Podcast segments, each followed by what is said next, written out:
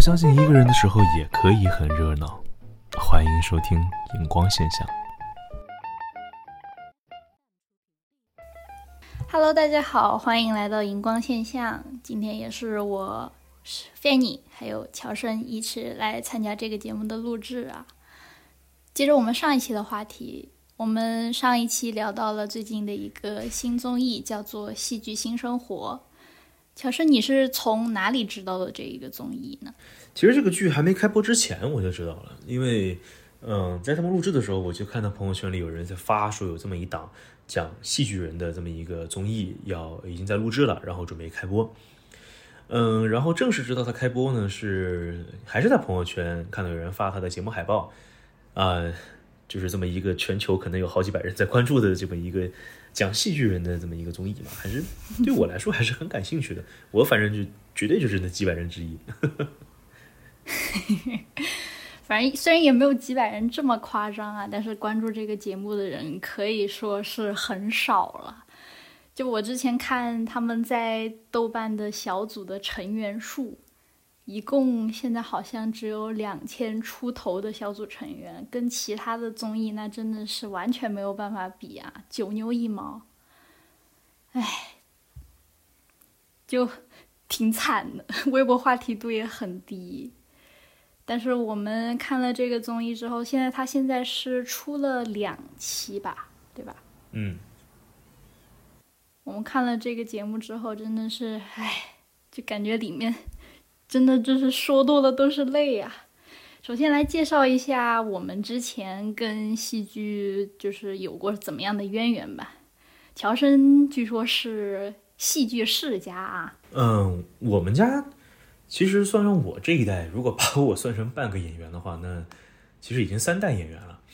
姥姥姥爷那一辈的话是戏曲演员，然后到我爸妈那一代的话，其实也是从开戏曲开始，呃，然后其实后面转行的原因是因为戏做做戏曲，其实真的一分钱都挣不到了，只能说去做话剧啦、拍电影啦、影视剧啦等等，后面反正乱七八糟都做过吧，反正我的从小的经历啦，包括我的发小啦、朋友啦，其实多少都是在这个圈子里混着的。嗯也是说可以说是一个从剧剧团里面跑大的小孩儿，对吧？就是对我从小就泡在剧团、排练场、呃剧院，就是在这个环境里长大的。然后来自一个比戏剧更不挣钱的戏曲行业。对啊，对啊，就是，哎呀，这种现场演出真的就已经挣不到钱了。戏剧已经够惨了，对吧？舞台剧已经够惨了，戏曲，哎呀，别提了。基本是属于送票给观众，对吧？何止啊，送票都坐不满，送票都有人不来。就大概就是这么惨淡的一个情况了。就是，所以我们看到这个节目的时候，真的是泪流满面的看完，因为真的太真实了。里面这个节目，因为有过有过经历，所以说就会觉得比较近比较真实。我们首先说为什么这个节目它从头看就很惨啊？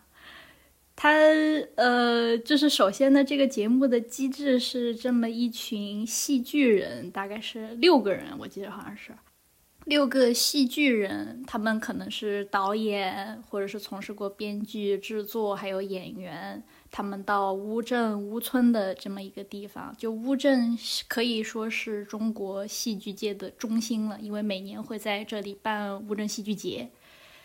嗯，然后呢，他们会在乌村里面的一个小平房里面做出来不少于十部的戏剧。但是这个剧组有多穷呢？就是这个剧组真的是从头到尾透露着一个“穷”字啊。他们除了第一场的演出是节目组提供的，除此之外，其他基本上就是要靠他们上一场演出赚回来的钱来进行下一场的演出，然后要这样在一个月之内要排十场话剧。可以说，这个就可以说是用是在做一个挑战了，对吧？嗯，没错。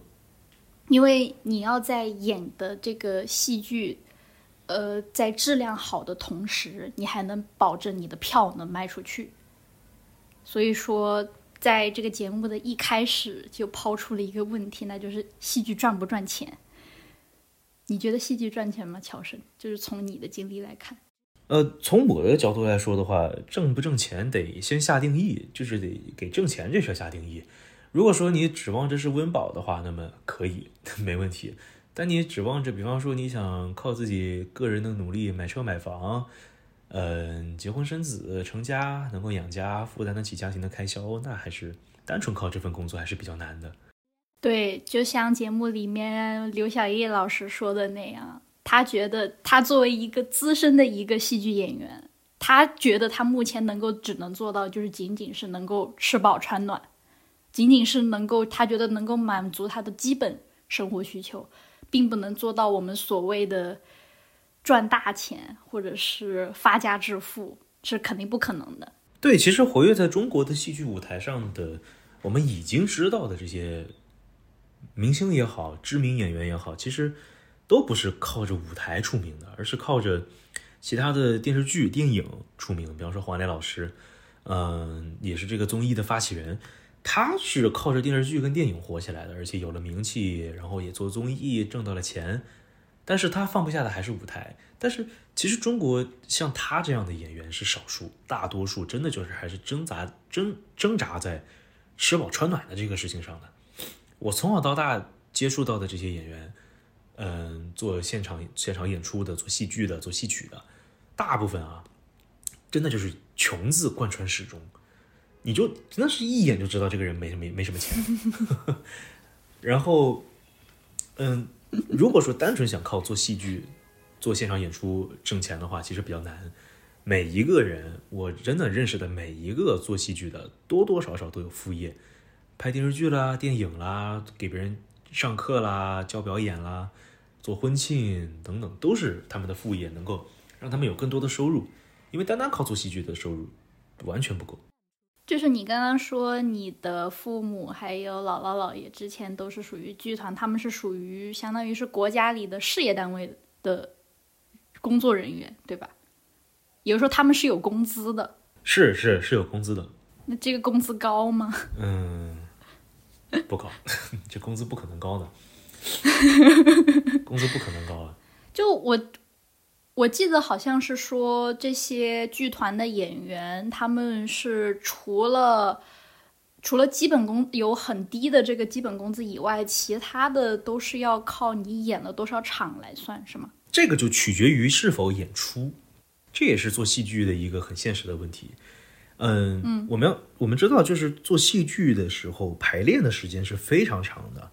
一部戏可能演出个两场、三场、四场的，但是排练周期可能就得一两个月、两三个月，啊，甚至更长。嗯，那么演员的这个所谓的演出经费或者演出的这个提成，仅仅就是在演出期间才有的。那么我排练的时候有没有钱呢？如果是一个国有剧团的话，那么首先每个人是有每个月的固定工资，这个是底薪是死的。然后排练的话会有所谓的排练费，这个排练费的非常低，非常低，你真的想象不到排练费有多低，有多低？具体给个数。具体我听到的哈，我听到的，他们说过的有三十块钱一天的，五十块钱一天的，就相当于相当于是一天。管饭，我觉得三十块钱管饭都悬吧。管饭，管饭，国有是管饭的，私立的我就不知道了啊。嗯，个人剧团估计有点悬，但是国有的，因为是可能会有食堂啊，或者说排练是要给盒饭的嘛，这个是肯定是要包在经费里面的。但是我个人这一天挣的就是这个钱，像很多的那种青年演员，或者说非常年轻的刚进刚进团的演员，他甚至连底薪都不高，八百的、一千的、一千二的都有。就是他们是，他们也会有一个评级，是吗？当然有，当然有，这个要靠职称的。开玩笑，国有剧团要评职称的，你是事业单位。对啊，事业单位得评的。嗯，也就是说，可能是比如说你是这个剧团的首席或者是团长，你的底薪就要高一点，但是你还是得靠演出赚更多的钱，是吗？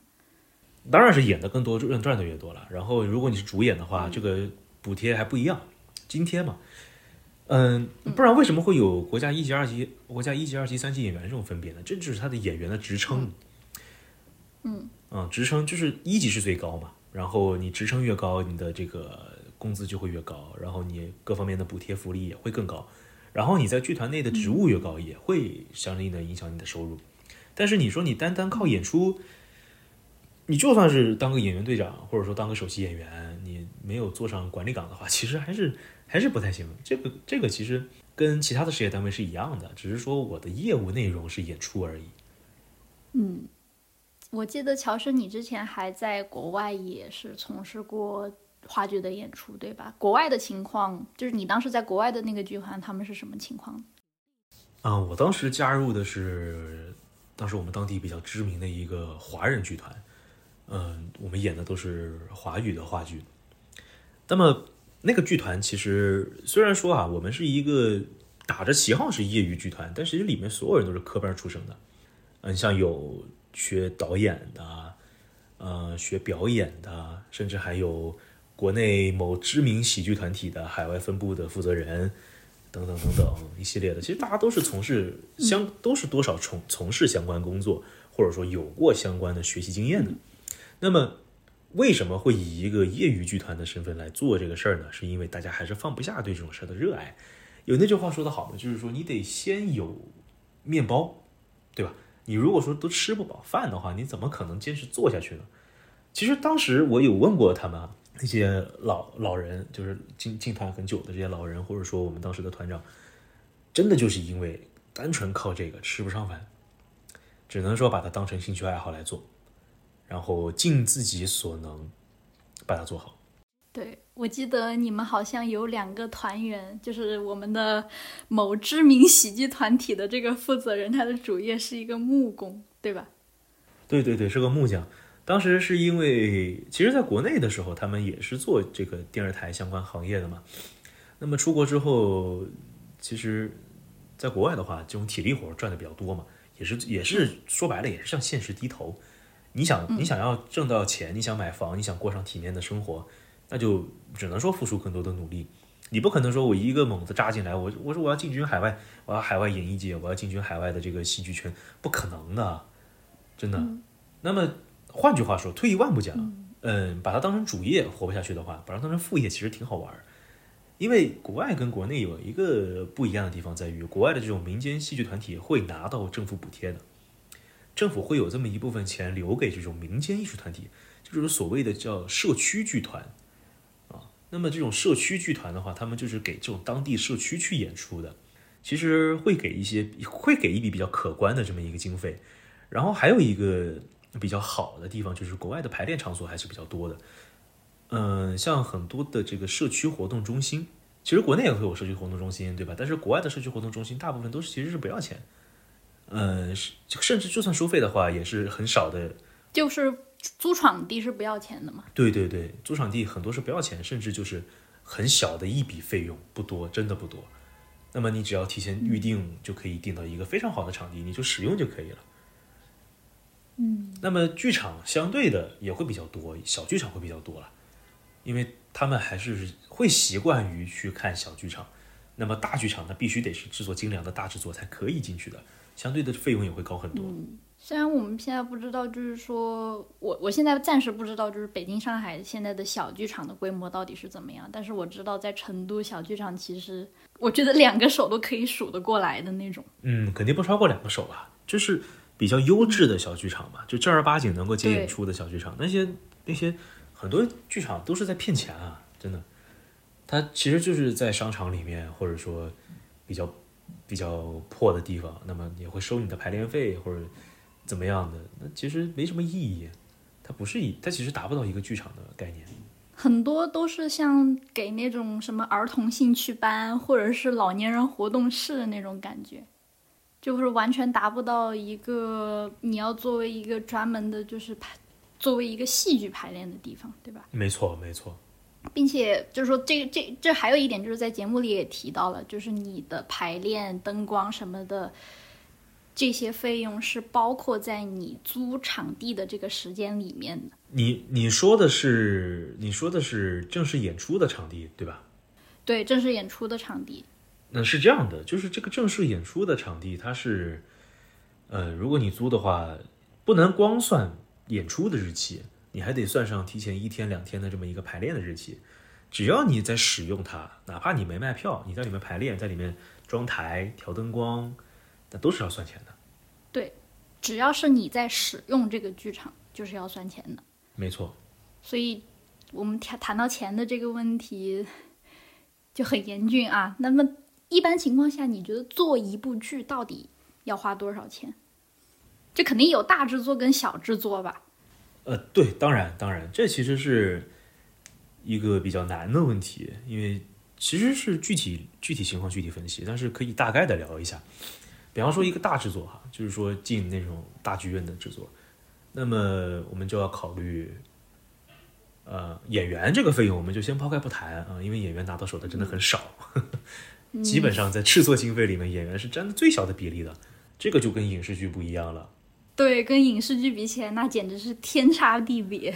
对，天差地别，真的，甚至很多时候剧场装台的工人都拿的比演员高。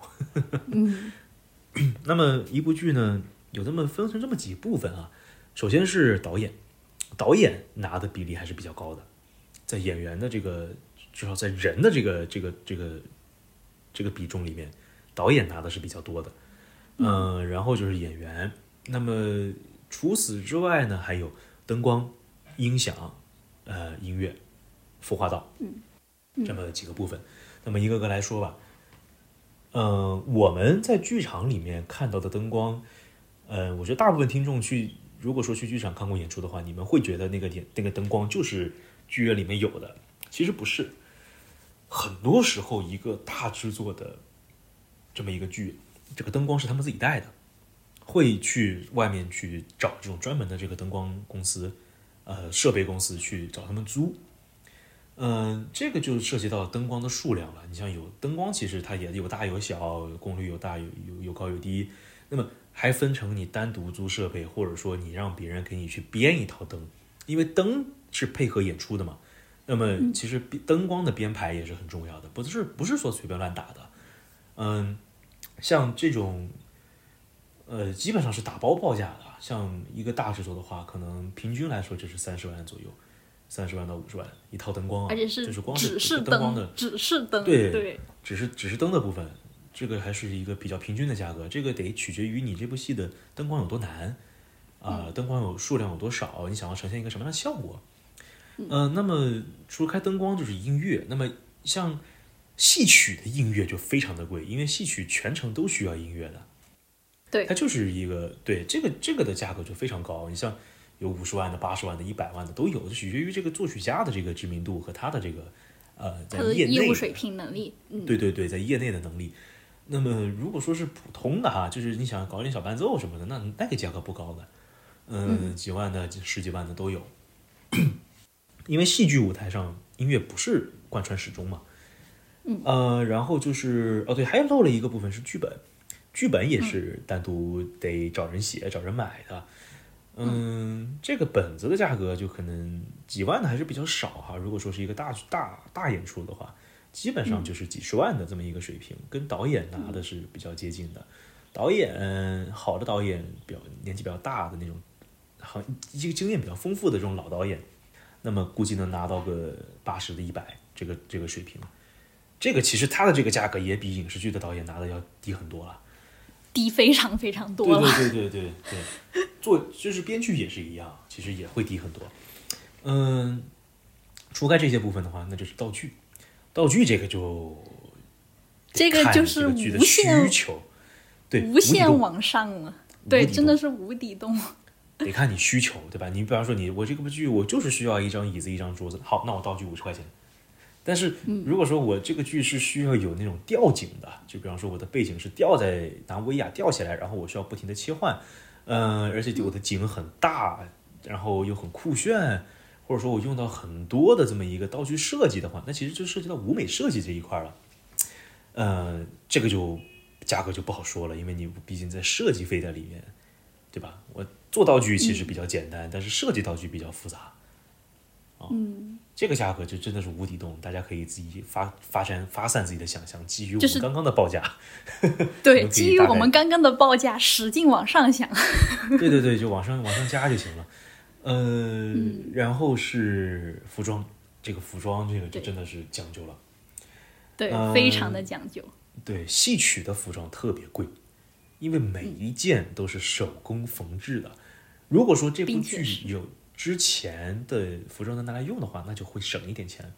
但如果是从从头重新拍一部剧，那么所有的服化道都是要手工做的啊，会有机械的部分在里面，但是主演的啊或者说那些盔头啊那些，呃，我们就是通俗来讲，就是说看的比较华丽的这些衣服啊，都是手工做的，甚至很多绣花都是手绣的。嗯，那么就我以就我知道的，就是我爸妈他们最近在参与的一部剧的服化道，就光是服装部分就已经花超了一百万，很夸张的。就我之前在就大学的时候，在我们学校的剧场也做专门就是帮他们做过服装的管理。呃，我觉得当时进去的时候也完全就是 blow my mind，因为我们学校虽然说他的话就是戏剧专业的人非常非常的少，一我我我记得我当时进去非戏剧专业好像一共就只有二十个人左右，一共是大一到大四的所有学生，并且无论是 major 加 minor 所有的学生加起来一共可能有二十个，就是一个公告栏可以贴完他们所有人照片的那种。但是我们学校的那个剧场的设施是还挺好的，它的那个底下面有一个很大的仓库，就是一层楼的地下室，全是衣服，毫不夸张，就是全是各种各样的，就是呃，无论是你是要古代的那种欧洲宫廷的装扮，还是现代装，并且他们都不会买那种很便宜的戏服。我看他们，我们当时演的有一场剧，实际上是算一场现代剧。我们所有演员他们穿的衣服，除了那种手工定制的那种道具的服装，其他的所有的衣服都至少是 MK，就是 Michael Kors 的价格往上的那种品牌的衣服，因为这样的话，它的衣服的型才会比较挺，穿出来会比较好看。嗯，就这个是一个正常的一个比较相当于而言比较大的剧院会用到的东西。对，尤其是一个制作精良的演出的话，它需要保证的是衣服的合身和它的造型的合适，所以说都是手工定制的，根据这个演员的身形的条件、数据来手工定制的这么一套衣服。但话又说回来哈、能够花这个钱的，还真的就只有国有的，对，因为是给政府赞助的，政府每年会真的会花很多钱在这上面。不是说政府每年都会随便给。首先呢，就是工资这个东西，就是剧团的日常开销，这个肯定是国家这个拨款的。嗯，因为其实都是事业单位的，虽然你也不能说是公务员，但是确实是事业单位的这么一些员工。嗯，然后你每一部戏是有这个国家艺术基金的。我们现在去剧团演出，比方说像这个、之前我们看的比较有名的那个舞剧《永不消失的电波》，它在它的演出手册和海报上就会写着国家艺术基金扶持项目。那么这是什么东西呢？就是这些剧团要排一部戏之前，他需要先跟这个国家去报备，说我要对排这么一部戏，我的预算是多少，我要排一个什么样的内容，巴拉巴拉巴拉巴拉。然后每一个剧团都可以去申请，那么通过了之后就会拨钱，这个钱多少呢？五百、八百、一千、一千五、两千，这个就很大了。嗯，这个完全可以涵盖一部剧的这个制作。那么这些剧团其实不需要考虑盈利的，他们不需要考虑盈利的问题。大部分的演出其实国家艺术基金嘛，这个这个钱就是给你，你去排，然后让大家能看，你能挣就挣，挣不到就不挣了，这么一个一个状态的啊。然后你就你就合理的运用这些钱，才可能去投这么大一个比例在这个上面。那那些私有剧团，比方说国内知名的演出团体还是有的嘛，大家耳熟能详的那些，对不对？那他们在这个制作上就要考虑性价比，考虑这个投入产出比了，那么就不会去随意的花这么大一笔钱在上面。而且就是说，虽然说国家每年会拨这么多钱来支持这些地方的剧团来演，但是我觉得你最后能够产出的东西，以及就是说你对这个东西的热情程度，还是很大意义上取决于来看的有多少观众。嗯，就是说，没有人看你这个东西，你会觉得你排出来之后，这个东西虽然我排出来了，但是没有什么意义。我觉得《永不消失的电波》已经算是一个非常非常成功的案例了。它能之所以能够演，现在已经能够演到两百多场，首先是因为上海歌舞团本来有很好的基础，就是说他们之前已经排出了一些很好的剧，并且有能够在观众当中得到很多反响。他们之后上海私有歌舞团现在是不是已经私有了？就是他们已经开始自己运作了。对，它是改制了。就是相当于已经是国有企业改制了，他们现在已经完全能够靠演出来自己盈利，然后自己去做更多的剧。就其实我觉得这个才是一个比较健康一点的生态吧。就是说，虽然说嗯国家拨了款来拍这些剧，但是没有人看，你制作者的这个创作热情也不会那么高。当然了，从创作者的角度来说，当然是希望更多的观众能走进剧场。去看演出，但是很多的艺术形式其实限制了它没有那么多的受众。比方说戏曲了，你看我刚刚说的很多，它钱还是照样花，还是那些大大预算大制作，但是你现在它其实天然就很少有观众愿意进去花钱看了。你别说花钱看，真的就是我一直都听他们在饭桌上讲的，就是送票都做不满，没办法。这个形式真的不得不承认的是，已经慢慢被人不接受了。嗯，尤其是年轻一代的消费群体，《永不消失电波》它火，它能够火成这个样子，我觉得实话实说，从我的角度来看是偶然。对，真的是偶然有这么一部剧能够火出圈，火到大家都能够耳熟能详，都愿意花钱去看，场场爆满，嗯，连演两百场的这么一个情况，很稀有。每年一每年的国家艺术基金有那么多部剧给出去排练演出，有人知道的有几部呢？嗯，真的不多。对，所以我觉得，我觉我还觉得就是有一点，一个地方的群众基础还是蛮重要的。我觉得永不消失的电波，或者说上海上海歌舞团，他们之所以能够做得出来，很大一部分是原因是，本来上海已经有这样一群老一辈的。可能生活条件比较好的已经开始接受这样的东西了，然后他们慢慢慢慢，本来群众基础已经在这儿了，但是大部分的地方城市这种东西接受度还是不高。就像我记得节目里面他们采访的那个在乌村的小卖部老板，他是一个生活在乌镇这个每年会办戏剧戏剧节的地方。就是他甚至都从来没有去真正的看过一场话剧，并且他觉得，嗯，好像这个东西离我太远了。其实是意识的问题。当时那个综艺里面那个吴比老师，其实问那个小卖部的时候，那个卖那个问那个小小卖部老板的时候，老板说的是，啊，这个电视电影我都经常看的，还是很喜欢看的嘛。就是他会坐在电脑前面看电视电影，觉得啊不错很好。但是你跟他说去看话剧。他会觉得什么是话剧，好像从来没接触过什么是话剧一样。还有就是这样的艺术形式，其实不像现在哈，我们手机、电影、平板，随时随地都能看剧、看电影。但是我要看话剧的话，我必须得要提前很久。这是一件非常有仪式感的事情。我对于我来说，真的是一件非常有仪式感的事情。我记得我们我当时去看《永不消失的电波》之前，我还专门去。头发做了一个造型，就为了去看这个剧。然后我们也是提前了很久，就拜托我们的一个朋友帮我们订了那个票，因为那个票很难订。就反正是一件非常，我觉得他的他的仪式感已经跟演唱会一样了。对于我来说啊，其实对于大部分人来说，它叫投入产出比不高，或者说像性价比不高。嗯，首先是他得提前一两个月，尤其是火爆的剧。我要提前一两个月确定我那个时候有没有空，嗯，然后我要提前预留出来那个时间。其次，我要花比看电影或者说坐在家里看电视高几百倍的这么一个价格，嗯，去去体验，不是几百倍，几十倍，高几十倍，将近一百倍的这么一个价格去去欣赏一个戏剧、舞剧等等。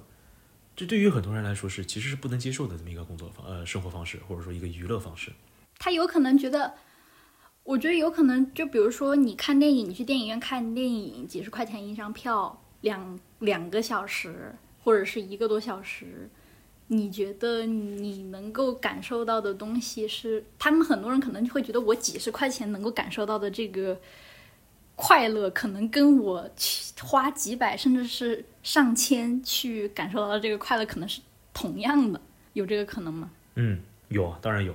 嗯，或者他们会觉得，我我觉得这个节目里面有一个我印象非常深的点，就是当时他们第二期的时候出去卖票，本来他们一开始说推销的时候，嗯，大家可能在路上的人还会听一听，或者是怎么样，一谈到钱，大家就嗯开始就是那种尴尬而不失礼貌的微笑。我我也不知道应该怎么形容这样一个现象，反正我其实我心里看的是很不舒服的。别说你了，从我们这种创作者的角度来说，真的就是，虽然说男默女男默女泪，但它就是现实生活的写照，嗯，很真实。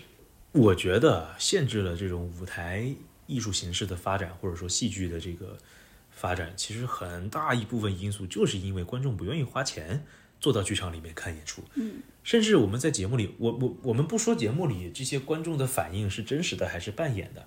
但它确实代表了很大一部分人，就是很多人会觉得，我要看你演出，你要收钱吗？收钱我就不看了。嗯，说白了，在他们心中会直接把这个东西跟免费划等号。嗯，或者说就是如果说是不花钱的，那么我可以去尝试一下。其实一张票的价格跟一顿饭差不多，但他就是不愿意花。我觉得是，就是就是跟 opportunity cost 一个感觉，他觉得。我的 opportunity cost 要是零，我可能才会主动去选择去看一个话剧。这样，我觉得不是这么去理解这个事儿。你要真的要说机会成本的话，我觉得就是在他心中，这个东西没有比他生活中的任何一件事情要更重要。他不会去选择，只有说在我不花任何钱的情况下，而且有时间的情况下，嗯，那我愿意去做。但是如果你要我花钱去干这个事，那就不愿意了。其实，在我们。创作一部戏出来之后，卖票的时候也是这样的状态。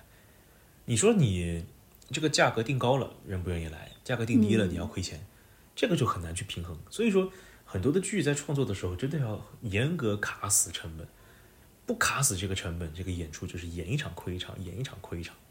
嗯。但观众观众不管啊，观众干嘛要知道这些？观众觉得你场地都是免费的呢。嗯。这很正常。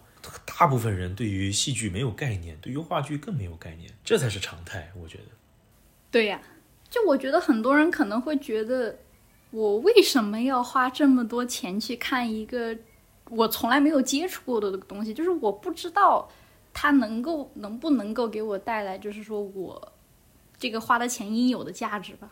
可能你还别说戏剧，就是说电影吧，大家喜闻乐见的这么一个艺术形式，电影价格够低了吧？是不是觉得身边大部分人都看过电影，都会去看电影？但其实之前我看过一个数据调查，就是说绝大部分这个中国消费者进电影院看电影，真的就是一年一次到两次的频率，一年进电影院看一次到两次。那么我们落到实际生活中是什么时候呢？元旦，或者说春节，这种你。一点事儿都没有，然后一家人聚在一起，我只能靠去看电影、去干这些事儿、去打发时间、消磨时光，我才愿意做。大部分时候都不去。嗯，特别是年纪稍微大一点的人。对，我们也可以从票房来看得出来，对吧？春节档真的票房就这么高，就是因为那些平常从来不去电影院的人都去了电影院。对，你看，连看个电影都已经这么费劲了，价格这么低的情况下都已经这么费劲了，那么何谈戏剧呢？何谈何谈舞台艺术呢？嗯，哎，好好伤感啊！没办法，这是现状啊。这就算已经伤感成这样了，还是有还是有一大部分人奋斗在第一线，对吧？一直坚守着舞台，就守着那台上一亩三分地，就是不下来，就是愿意去干这个事儿。那你觉得，作同时作为一个演员和一个观众，你觉得？舞台上演出和你看电影或者是制作电影，你觉得最大的不同是什么？或者是说，戏剧能够带给你最大的影响是什么？还是你在戏剧中感受到了什么最不一样的东西？首先是相对于拍电影、拍电视来说，在戏剧舞台上没有重来这个选项。嗯，比方说，我们为了一个镜头，我可以在摄影机面前拍个十几二十遍，直到导演说“咔，可以，就这一条，饱了”，那就下一个镜头。那么不满意的情况下，可以无限重来，无限重来，直到有满意的那一条出现，对吧？无论是灯光的配合、收音的配合、呃，摄影的配合、演员的配合等等，总有那么一次是能成功的。但是在舞台上不行。无论我排练了多少遍，多有默契，在舞台上一定会有突发事故出现。无论是我的麦坏了，我的灯光没跟上，音乐没跟上，或者你的对手演员忘词儿等等一系列的各种各样的事儿都有可能发生。没有重来，只能继续下去。那么这也这也造就了这个戏剧舞台的一个魅力，叫做永远没有同样的一幕戏。嗯，就算是同一个演员在同一个剧场，同一帮人。演第二次就跟第一次就是不一样，不可能有一模一样的戏。嗯，就不说台上可能发生的这些突发状况，观众给演员带来的感受也会影响他整场的发挥。假如说，比如说这一次坐在场下的观众情绪不是很好，或者是没有达到一个演员的预期，他后面的情绪可能不会达到，比如说前一场演。观众情绪很高涨，或者是观众很积极的时候的那一场的状态的，我觉得观众是一个很大的影响因素。我很有幸，就是自己尝试过做过两样。之前我上高中的时候，本来是想学电影，然后之前也尝试过去拍一些东西。我能够感觉到很明显的区别，就是电影完全是导演取向性的一个东西。其实演员没有什么发挥空间，就是我告诉演员你需要做什么，以及你做的这个东西有没有达到我的效果，我觉得 OK 就 OK。但是我觉得戏剧是你要呈现出来这个东西，导演看了之后，或者是你可以跟他商讨这个东西行不行之后，他才能够呈现出来的东西。因为我觉得影视剧演员。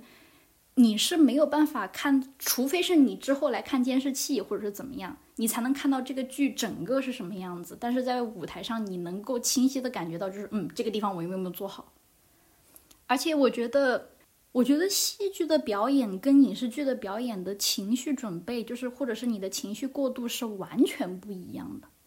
因为你拍影视剧的时候，就是一个镜头，比如说你就演这么多，然后导演觉得 OK 了，然后咔，好，完了。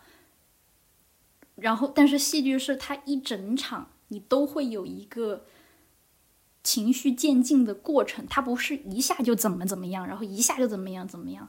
所以一场戏演下来，对于一个演员来说是非常非常爽的。我真的只能用爽来形容。我觉得不是一个影视剧演员能够感受到那种状态的。嗯。其实演员的这个感受也会更直观一些，相对于，呃，在摄影机面前表演的话，呃，但是有这么一个区别，就是电影要呈现给你的样子，一定是导演想的那个样子，嗯，是导演觉得满意的状态。但是在舞台上的话，无论我们在场下排练多少遍，导演有多满意，到了台上是不可控的状态。嗯，演员其实能做到的就是保证这个剧不不掉链子，不忘词儿。配合的完美，嗯，但是具体演员的表演状态那不一样，到了台上就不受表导演管控了。就算导演再不满意、再不喜欢，那没法喊停，就是得演下去。而且我觉得，我当时我记得我排那一幕剧的时候，中间中间其实是有一段是我需要哭的，但是之前导演并没有说要求我说我一定要哭出来或者怎么样。因为，因为他那个哭本来就是很含蓄的哭，不是那种嚎啕大哭那种感觉。我之前很很少有几次我在排练的时候能够真的哭出来，因为你排练的时候，你最多可能是一幕一幕的排，或者是连排的机会其实很少。你真正一整幕一整部剧演完的机会其实不多，一般都是一幕一幕或者是一幕中间这个地方单独来或者怎么样，所以他的情绪是断的。我不会那么容易的能够哭出来。但是我当时上台演的时候，我是真的，我到那个地方，就是你真正的泪点在那儿了，你是根据这个人物的心情和心境，你作为他，你在那个时候发自内心的哭出来的。那个时候我真的觉得，哇，居然还能有这种感受，太爽了，真的太爽了。如果大家嗯没有办法这么直观的了解到，就是说一个演员台下的状态和他台上的状态，可以去参考一下，就是《新人生新生活》里面刘天琪，我们刘天琪导演的表演，他跟他在台下和台上简直就是两个人。他在台下就是一个那种。嗯，比较比较害羞，然后比较内向，然后说话也怯怯懦懦的人，但是在台上，我真的觉得就是他在发光，你知道吗？他就是在台上发光，他在台上是一个完全不一样的状态。从从演员的角度来说哈，参与影视剧拍摄的话，你不知道这部剧其实是要干嘛的。嗯，对我可能读过完整的剧本，但是我拍的时候是零散拍的。嗯，如果说有听众不知道的话，可以跟大家说一下，就是当拍影视剧的时候，就是比方说我这一幕拍的时候，会当时会说啊，这是第几场第几幕，怎么怎么样，怎么怎么样。然后我可能上一秒我还在跟这个人打架，在跟这个人要拼的你死我活，但可能下一秒我就跟他要要亲亲爱爱，亲亲我你侬我侬了。这个就是他的情绪的转变跟抽离是很快的。嗯，尤其是在在监视器面前演完了之后，导演说好，咔就这条，然后。完了之后，演演员的情绪就抽离出来了，回到现实，回到他自己，然后可能会去喝水啊、抽烟啊、打游戏啊、上厕所啊等等，这个情绪就就冲淡了，然后又回去再回到那个角色，再再去做那个事儿。其实所有他要呈现的效果跟状态都是导演觉得 OK 了就 OK 了。那么在舞台上不一样，从只要我上台了，不说上台，我觉得正常的情况下就是我在化妆间，我把衣服一穿上，我把我的戏服穿上，完了我在后场的时候。OK，我就是这个人了。那么从现在开始，我的所有的想法、所有的动作，包括我在台上所有的反应，我都是这个人。我不能有我自己的样子，否则我就是没有、没有、没有发挥好，没有演好我的角色。那么到了台上之后，嗯，如果说是一个主要角色的话，那么你是贯穿始终的，从头演到尾，你整个的人物的情绪的波动、变化等等心理的状态，你都要表现出来，让观众感受到。那么其实你自己也是。完整的体验了一遍这个人的所有的心路历程，这个给人的感受，给演员的感受是完全不一样的。其实从观众的角度来说的话，我觉得戏剧这种艺术形式啊，给人的冲击会比其他任何一种都大，因为这个演员他就是在你眼前表演演戏，他在给你呈现一个人物的一生，给你呈现一个人物的所有的喜怒哀乐，配合上灯光，配合上音效，你会觉得你就是在目睹这个人的所作所为的一切。他的喜怒哀乐也好，他的生老病死也好，你都是目击者，而且演员会给你他最好的精神状态，给你最好的反馈。其实这种感受是在电影里面得不到的。这就是一，其实是我在看一个二 D 的表演跟看一个三 D 的表演的这么一个区别。都不是一个三 D 的表演，它是一个有些甚至是一个 VR 的表演，就是比如说那些沉浸式的戏剧，你可以真的就是演员就在你身边的那种感觉。对对对，就是在电影院里的话，演员跟观众的隔阂其实是大荧幕。嗯，那么在剧剧场里面的话，演员跟观众的隔阂其实是舞台到观众的距离，嗯，就是演员到那个观众的那个直线距离。那么还有一种叫沉浸式戏剧，沉浸式戏剧就是演员在你眼前演。嗯，通常来说会有一个固定的封闭空间，那么在这个空间里面的话，演员是在观众面前演的，观众可以随意走动，嗯，你可以往这儿看，往那儿看，反正演员就在你面前演。在国内来说比较出名的话，有两个地方还是做的比较好的，一个是上海的麦金东酒店，叫呃无什么中文叫什么就就是不眠之夜嘛，是叫对中文叫不眠之夜对，然后这个其实是从纽约那边引进过来的，由上海文广集团重新排演了一遍，这个是我觉得目前我看过的最好的沉浸式话剧，沉浸式戏剧。那么还有一个在成都是孟京辉导演的《成都偷心》。说实话，嗯，个人 个人会更喜欢《不眠之夜》啊，但是不是说《成都偷心》这边不好，还可以啦，还可以。但是就是，但是嗯，非常适合入门感受，非常适合入门感受。怎么说呢？我觉得《成都偷心》吧，它是属于让我看不懂的那种，就是我感觉我是在里面逛，但是我不知道他要干什么，并且他一开始发了一个小册子给我们，告诉我这里面有十一个故事。好，这里面我也看完了，我看不出来他里面演的东西跟他给跟他发给我的这个册子有任何的联系，就是我的理解跟他里面演的，还有他告诉我的传递的东西完全不一样，所以我完全不知道他在演什么。嗯，基本上只是我个人不太喜欢啊，仅代表我个人观点。我觉得吧，就一千个一千个观众。心中就有一千个哈姆雷特，别这么去咬死一个作品的好坏。对，但是如果说有观众感兴趣的话，还是可以去感受一下什么叫沉浸式话剧、沉浸式戏剧啊，它的这个感受还是冲击力会比现场的这个剧场演出要更大。那个真的就是发生在你眼前。特别是在上海的朋友，一定就是我觉得，我记得 Sleep No More 的票还是有点小贵，但是，嗯。它值得，他非常值得，他值得，他值得。哦，说到这个票价小贵这一点，我就想到之前我国某知名脱口秀公司，他们当时在上海办那个喜剧节，他们的一个，然后他们这里面的某知名演员和其他两个相对知名演员。办的一场可以叫专场，这个专场可能得得打引号，票价居然要卖一千二百八，这个一千二百八，呃，一一千二百八，这个一千二百八在通常剧场的票算什么水平呢？嗯，一个从伦敦西区或者是百老汇来的剧来的来中国演出的剧团才会有那个票价。我就在想，他们一个做脱口秀，虽然确实是一个大剧场，但是你最贵的票价凭什么卖一千二百八？这个就是具体案例具体分析了。你看，如果说是我的话，我会觉得这是一个好事儿。如果说他们这个尝试成功了的话，说明他们这种艺术形式和他们这些演员有商业化的能力，有变现的能力。我觉得每一个做戏的人，每一个演员都应该能挣到钱。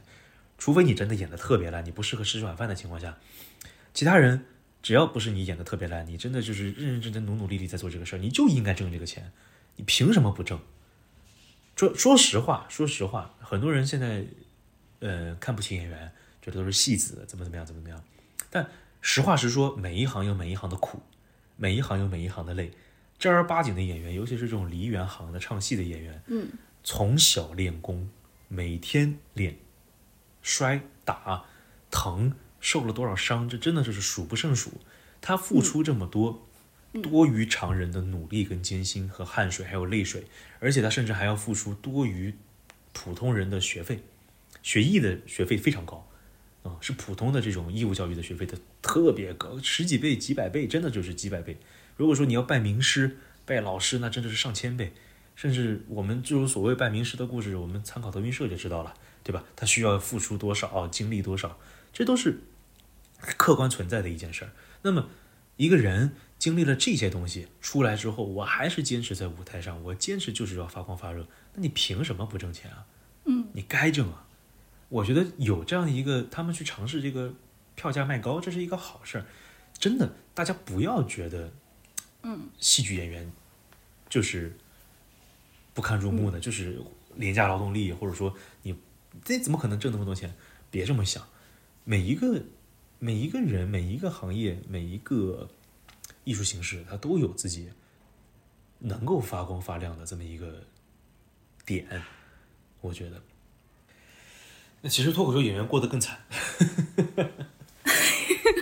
这、这个、这个，我们我嗯，已经听的 够多了。对，其实其实比比演员更惨。嗯，其实说这么多，就是希望能够通过我们这些节目，听到我们这期节目的观众，能够勾起你们一些好奇心，让你们下次有机会的时候走进剧场。我们做这期节目的初衷，其实也是跟这个戏剧新生活他们这些人去传这个节目的初衷是一样的，就是希望能够有更多的人了解到话剧，知道戏剧这个艺术形式的存在，而且它的美好，它的美妙，很多东西是你。如果说你从来不走进剧场去看现场演出，然后你就对他评头论足的话，我觉得这种话其实不太负责任。你要是真的想评价，你要真的想要去批判，那么好歹你进剧场看一次，看完之后你要是想骂，那我我没话说，对吧？批评就批评。嗯，最后，嗯，我想引用一个当时我在《戏剧新生活》的，就是他们这个综艺的下面的评论，有一条评论我印象特别深刻，就是当时在我看完那一期之后，我哭的稀里哗啦，然后看到这个评论，我又觉得他们做的这一切很值得。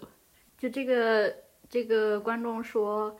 看这个综艺之前，我可能真的不会花一百块钱。对他们，他们这个剧里面真的只是花一百块钱看一场剧，看一个半个小时的戏剧。因为现在网络上能看的电视剧、综艺那么多，即使去电影电影院看两个小时的电影，可能也才几十块钱。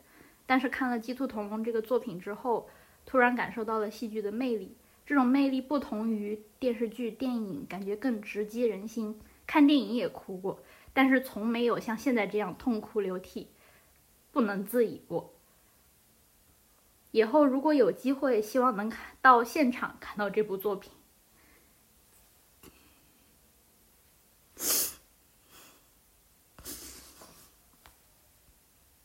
天呐，我觉得我是要重新念一遍。唉。以后如果有机会，希望能到现场看到这部作品，价格高一点我也接受，因为它真的很值得。嗯，是一个很感人，但我觉得让人无奈的评价。感动的地方在于，确实通过这样一档节目改变了一个人，改变了一个人对于戏剧艺术的接受度。但是没有改变的是他心中对于这样艺术的定价。其实真的，我觉得。阻挡观众的大部分还是因为钱，因为大家觉得这东西不值这个价。台上一分钟，台下十年功。这帮戏剧人在台下辛辛苦苦了这么久，十几年、几十年的沉淀跟打拼，就是为了给你在台上呈现那么一两个小时的演出。希望听到我们这期节目的听众们能够去看看《戏剧新生活》这部综艺，能够有机会的话。走进你所在的城市里面的剧场，无论是小剧场还是大剧场，值得一试。可以看看大麦上话剧分类里面最近有什么演出在演，你感兴趣的，无论是悬疑的、喜剧的、爱情的，或者说文艺的，只要你感兴趣，点开购票尝试一次，不用买特别贵的位置，你可以买的非常后面，你可以买一百块钱的、八十块钱的都可以。但至少尝试一次，给你自己一个新的选择，体会一下戏剧的魅力。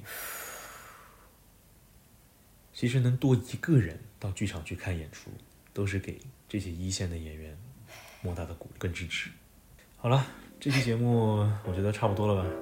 嗯，行，那我们今天就聊到这儿。感谢大家的收听，我们下期再见，拜拜。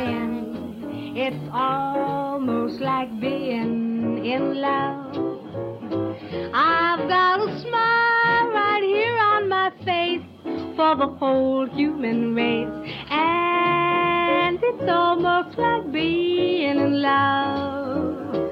All the music of life seems to be just like a bell that is ringing for me and from the way that I feel when that bell starts to peal.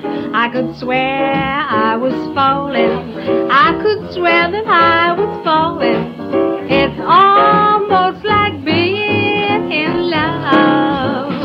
What a day this has been. What a silly old mood I'm in. If you look at me, you will see that it's almost like being in love. I've got a smile right here on my face for the whole human race. And it's almost like being in love.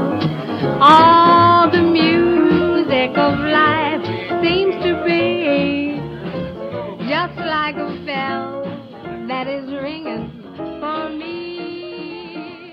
And from the way that I feel when that bell starts to peal, I could swear I was falling.